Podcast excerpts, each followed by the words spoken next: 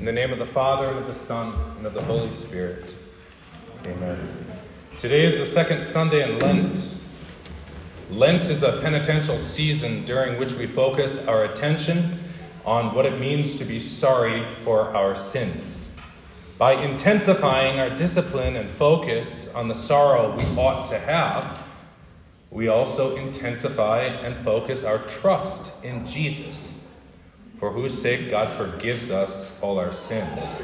Today's gospel lesson is one of the most precious in the Bible for those who suffer. Reminiscere. Remember, remember, O Lord, thy tender mercies and thy loving kindnesses, for they have been ever of old. The Canaanite woman cries out for mercy. She appeals to mercies that are old she is not of the household of Israel, but she prays for the walls of Jerusalem to be built. For therein and therein only does she find safety. She's a Canaanite. The gods of her fathers have no mercy. Her old childhood God is just another one of the many and various gods of worry and mammon, greedy for sacrifice, never providing anything, promising pleasure and honor, and leaving their devotees bitter and sad. These have been her gods. But her daughter, her child, needs a better God. She cries out to the God who desires mercy and not sacrifice. She calls him Lord, the Son of David. Old hostilities can rot. Her daughter needs help. She needs old mercies. In the glory days of David, Canaanites like her were kept in their place. But the more the kingdom declined over the years, the more old pagans like her could prosper and assert their presence. Not much good that does for her now. Now she does not appeal to equality. She does not appeal to her dignity or to any human rights. She simply cries for mercy. She asserts her presence by humbling herself and begging for the glory days of David's son. David's God is the God of mercy. She needs what she cannot earn. She needs what has been promised to somebody else's children. She does not get offended that Jesus seems to ignore her. She does not even defend herself when compared to a dog. She's not looking to be dignified or acknowledged or recognized or seen as our postmodernist identitarians today insist is so indispensable for social justice and personal sense of value. What good does this do her? Her daughter's demon possessed. She wants her daughter back. She wants help. And Jesus can help. But what does this dear woman's sorrow and desperation have to do with repentance? Surely crying out for mercy is a big part of repentance, but this woman is not exactly confessing her sin. She is not acknowledging her guilt and begging to be forgiven. But then neither are you every time. Your helpless need brings you to your knees, and you are moved to mumble or weep to God for the help you need. These are prayers that could be uttered if you had time or wherewithal to list petitions. But they are often more likely expressed with groans too deep and too painful to put to words. You just want the pain and danger and uncertainty to be past. You don't know what you want exactly. You just know that what you have is bad and you want it to end, and you know God can make it end. Is this the prayer of repentance? It must be. Or to what does your heart appeal? Do you insist that you have merited God's deliverance? Do you accuse God of injustice when you beg for help? Do you appeal to the fact that other people seem to have fewer or less frequent troubles and that God should even things out? Of course you don't. You're a Christian. Or can the Holy Spirit give utterance to your silent woes without teaching your heart to claim no merit or worthiness but Christ? Often more implied than it should be. But God grant your heart to know it for sure and to put it to words such desperate cries for help are clear and knowing appeals to the Son of David, your Savior, who, desiring mercy more than sacrifice, gave himself for your sins. for your sins. What are these? In moments of desperate need, perhaps all your sins are not on your mind, either too painful to list or too jumbled to organize. All your sins are all distilled into nothing more than a deep sense of unworthiness that forbids and prevents you from appealing to anything before God other than his proven and promised willingness to help and assist poor sinners for Jesus' sake. Oh, God, have mercy. We've all been there. I wouldn't wish you to be there. I wouldn't know how to bring any good from such angst, but God does. If God wishes it, if He wills it, to dear brothers and sisters, He means it for your good. If nothing else, yet always to sharpen your heart's focus and affection on Him who has come to save you. And so He leads us in many mundane ways through many seemingly arbitrary troubles and frustrations, through many betrayals, cruelties, injustices, and hardships, all to routinely and anon invite our hearts to make this appeal of faith. The appeal that claims no merit or worthiness on our part, the appeal that claims the mercy of God found only in Jesus Christ, the Son of God, the Son of David who shows loving kindness in every time of need. His merit and worthiness always avail, even if his response to your begging doesn't seem always soon enough. But his mercy is always enough. He makes senseless burdens into blessed crosses. And in this way, he does it. He teaches us to swallow our pride, repent of our pride, and let the Lord God mock our pride and our native idolatry. And he teaches us to rest confident in one and only one appeal that the mercy of God is tender. His heart is moved to pity. He came to crush the devil's head. He cannot possibly be distracted from this task by any heart oppressed by the devil's cruelty. The woman in our lesson this morning was oppressed by the devil's cruelty. Last Sunday, we considered how Jesus did battle against the devil to overcome his wicked malice. Jesus was tempted in every way as we are, but without sin. He used God's word to resist the devil's wiles. He did so as our substitute, he did so as our example. This Sunday, we see what the Christian battle looks like. It is a battle not against flesh and blood, of course, nor even just against spiritual forces of darkness well, this is bad enough, but the Christian's battle at its fiercest is the battle of facing God when God appears to be our enemy. God Himself appears to be our enemy when we are distressed and desperate, when we see no reason for why we should be so afflicted. He Himself seems to be the cause of our woes. When it appears that our cries to Him, who is all powerful, fall on deaf ears, unwilling to listen. But He is training us, He is teaching us to live in repentance. When God's almighty power and God's all availing mercy seem to conflict with each other, we must repent. Repent? Yes, repent. We do not persuade God to help us by making a reasonable case against his inattentiveness. We do not move God's heart by proving the inconsistency that he who is able to help must therefore be required to help. We do not synthesize and reconcile God's power and mercy. No, we find his power in his mercy.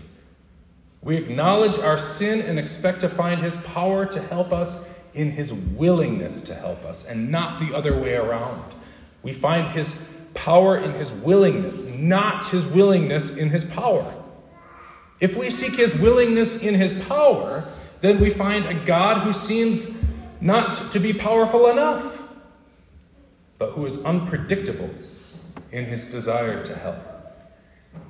But if we seek his power in his willingness, then we find him who proves his power, though he often hides this power, who proves his power to save in his own weakness. In his own suffering, in fasting and temptation, and in his own God forsaken sorrow on the cross of Calvary. There we see power because there we see divine willingness perfected and clarified. His willingness to help us in all affliction is found only here in his willingness to bear in himself the source of all our pain and sorrow. He bears our sin. This is what it means to live in repentance. Living in repentance doesn't necessarily mean that we must figure out what particular sin has brought on and caused whatever pressing trouble we now face. Although we would have to be pretty daft not to trace our troubles, at the very least, to some sin we've committed. As we pray in Psalm 25, forgive the sins of my youth. What fool doesn't at least have a theory? We have committed sins, and we know them. And what we can't put our finger on, we still acknowledge, as David himself confesses in Psalm 19 Who can understand his errors? Cleanse me from hidden faults. Keep back your servant also from presumptuous sins. Let them not have dominion over me. When we have committed obvious sins, we repent. We acknowledge our wrongdoing of thought, word, and deed to God who told us not to do the wrong. Acknowledging our sin means that we intend not to do them anymore. We want help. We recognize the evil and the harm our sin cause, causes both ourselves and others. We recognize what offense our sin gives to God, and we confess to God. We plead His mercy. He keeps us back from presumptuous sins when we ask Him to. He does not let them have dominion over us when we ask Him to have dominion over us instead. To have dominion means to be Lord. God told Cain that his sin ought, sought to rule over him, but that he must rule over them. How? How can we rule over our sins, especially over those sins that we can't even put our finger on? How can we put them in their place? Unless the Lord who comes to save takes them upon himself and suffers their penalty in our place. And that is how. God was not telling Cain to dig deep within to find strength enough to overcome his anger. He was telling Cain to remember that he, like his father, was dust. He had no power to overcome temptation except by relying on him who promised he would come as our Savior, to overcome sin in our place and to be our Lord. He is our Lord by forgiving us, He rules us in mercy. So we confess our sins, but we are never, ever confessing even half of our sins if we do not also confess, as we do, that we ourselves are poor, miserable sinners, corrupt to the core. For who can even know his errors? Who can get to the bottom of it? In our hearts is the venom of the ancient serpent who taught man idolatry. He taught man to make false gods of everything by teaching man to believe that God was holding out that there was some contradiction between what God is able to do and what God is willing to do. Satan taught man to trust in what can never satisfy mammon, money, honor, health, pleasure, power, you name it. What animates you? What gets you out of bed? What do you turn to in distress? What do you need more of to make your troubles end? This is your God. These are old gods. And these gods require and demand. They demand sacrifice. They demand that you neglect prayer to the true God. They demand that you relegate hearing his word to an hour here and there and that, that can be fit into your life if all goes well besides. They demand that it be the first or at least the third or fourth thing that will have to be set aside if necessity requires it. But what do you need? What necessity do you have? You need to rule over your sin It is crouching at your door. Its desire is to be your Lord. You must rule over it. You need a better Lord. The devil tempts by appealing to desires so deep in your heart that you can't root them out. How can you rule over these sins unless the tempter's head be crushed? And so we see what God was telling Cain to do believe what Abel believes. Don't kill your brother, don't envy him, don't resent him, be reconciled to your brother. He makes no boast in his own merit, he appeals to the merit of him who promises to save. He has enough merit for you, this Savior. He seeks to save you. Rule over your sin by confessing them to God, who desires to rule over your sinful heart with limitless and boundless forgiveness.